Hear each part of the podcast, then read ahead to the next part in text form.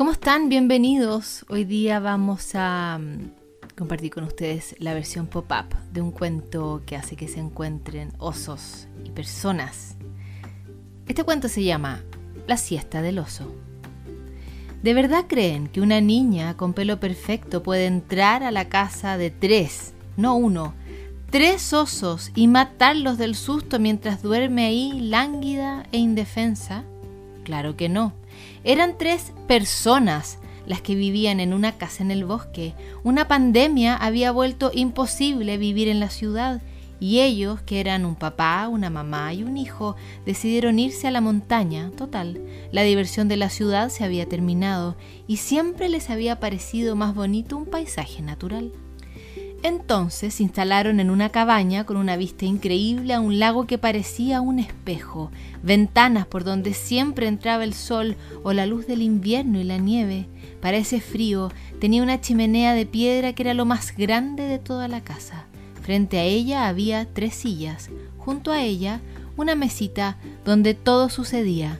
Desayuno, almuerzo, comida, estudios, lecturas, juegos de naipes, puzzles y videollamadas, muy serias a veces, muy divertidas otras. En un altillo estaban las tres camas, un armario con una repisa para cada uno, tres cajones de colores diferentes que se repartieron y una barra en la que cada uno podía colgar algunos pantalones y una buena chaqueta. Daban largos paseos por los senderos llenos de árboles milenarios. Cada varios metros o kilómetros se topaban con un vecino, se saludaban con gentileza y luego cada uno seguía su camino. ¿Quién vivía antes que nosotros en esta casa? preguntó un día el niño. Un guardabosques, le explicó su papá. Pero después de que construyeron casas en el resto del bosque y cerraron la quebrada, ya no fue necesario que estuviera aquí. ¿Y qué cuidaba el guardabosques? siguió el niño. Cuidaba a la gente que acampaba aquí, los protegía de cazadores y de las bestias, le contestó su mamá. Bestias. Pero qué exagerada eres, dijo el niño, y todos se rieron. Ese verano había sido muy caluroso. El río casi no tenía agua y la playa se había vuelto inmensa mientras el lago parecía siempre retroceder. Un día la mamá los llamó a almorzar. Los muchachos se quejaron que acababan de despertar, que por qué no iban a dar una vuelta en bote antes de que la temperatura fuera insoportable, y a la vuelta almorzaban. Estuvo de acuerdo botellas de agua, sombreros, factor solar, y salieron. No habían cruzado todavía el portón cuando unas pisadas aplastaron sin querer el huerto al otro lado de la casa. Eran pisadas fuertes, pesadas, peludas y engarradas. Era un oso, estaba cansado, tenía calor y sobre todo tenía sed. Entró despacio, sin golpear los osos no tocan la puerta. Trató de abrir la llave de agua de la cocina con su mano inmensa y tenía tanta fuerza que la llave salió volando y un chorro enorme brotaba hasta el techo y el oso no se impresionó. Tomó, tomó y tomó agua sin parar hasta que encontró que había sido suficiente y salió chapoteando tras haber buscado con qué detener el manantial accidental y evitar que el agua se siguiera derramando sin asunto. Lo logró en parte, y satisfecho se tocó la panza, movió su nariz de aquí a allá, mirando la sala hasta decidir dónde reposar ese cuerpazo suyo, menos acalorado ahora, pero arrebatado de agua. El sofá verde y grande con un pisito para apoyar los pies le pareció espléndido.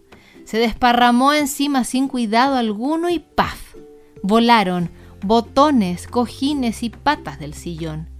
Bueno, pensó el oso, quizá si me siento con mucho cuidado en esa silla mecedora tan bonita, y apenas apoyó su monumental existencia, ¡boom! Los patines de la silla se parten, los brazos también, el respaldo se convierte en un solo agujero, pero a él no le pareció demasiado destrozo. Ha visto mucho peores. Ahora solo quedaba una sillita en que, suponía él, no cabía mucho de sí, pero lo intentó de todos modos y no. No fue una sorpresa que la sillita blanca se hiciera trizas, mil pedazos de silla repartidos por toda la sala. Pero qué mala calidad, pensó el oso. Miró la escalera y dijo no, no voy a subir peldaño a peldaño para destruir cada uno de ellos. Como el techo era bajito y él era enorme, le bastó empinarse apenas y estirar una de sus patas. No era ágil el oso, pero rápido y sin escándalos, estaba ya en la pieza de la cabaña. Una camita ribeteada en madera roja preciosa que dijo, no la tocaré. Otra con un respaldo acolchado con un estampado de flores amarillas, azules, lilas y verdes que lo hizo pensar, no será suficiente. Y luego una cama más grande y de apariencia más firme. El oso pensó, qué cama más aburrida para una siesta. Como no logró decidirse, la juntó y ahí sí, con mucho cuidado, se desplomó. Tres o cuatro ronquidos después volvían a casa hambrientos, padre, madre e hijo. Lo primero que miraron fue la mesa, a ver qué comerían y se alegraron de que todo fuera delicioso. Pero, splash, splash. ¿Qué era toda esa agua en el piso? Miraron el lavaplatos y ahí estaban cientos de paños tratando de atajar la cascada que bueno, algo se había reducido, pero ni modo. Pensaron rápido en la alfombra de la sala para contener el agua y cuando miraron los tres hacia allá al mismo tiempo, descubrieron sus sillas destruidas, imposibles siquiera de reparar.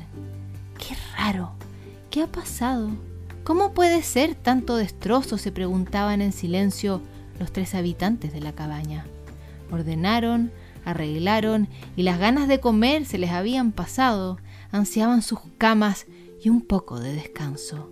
Subieron y cuando se asoman a la habitación, dan los tres juntos un grito aterrado, pero el oso no se mueve.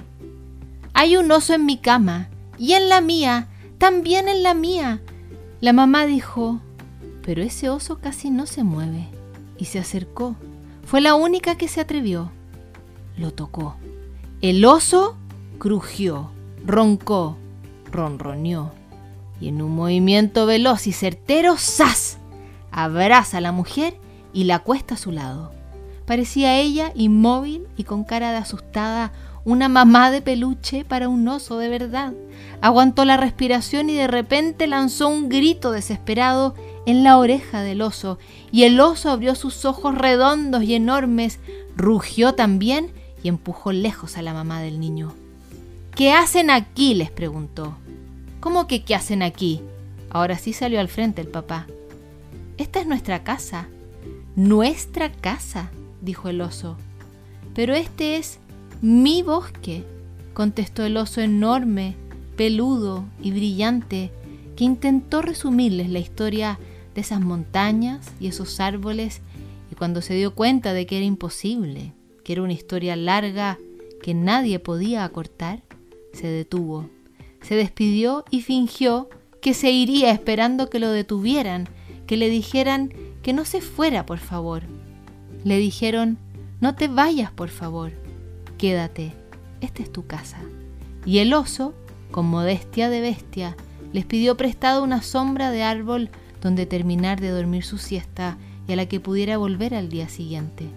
El niño, su mamá y su papá le ofrecieron al oso el árbol con mejor sombra que tenían.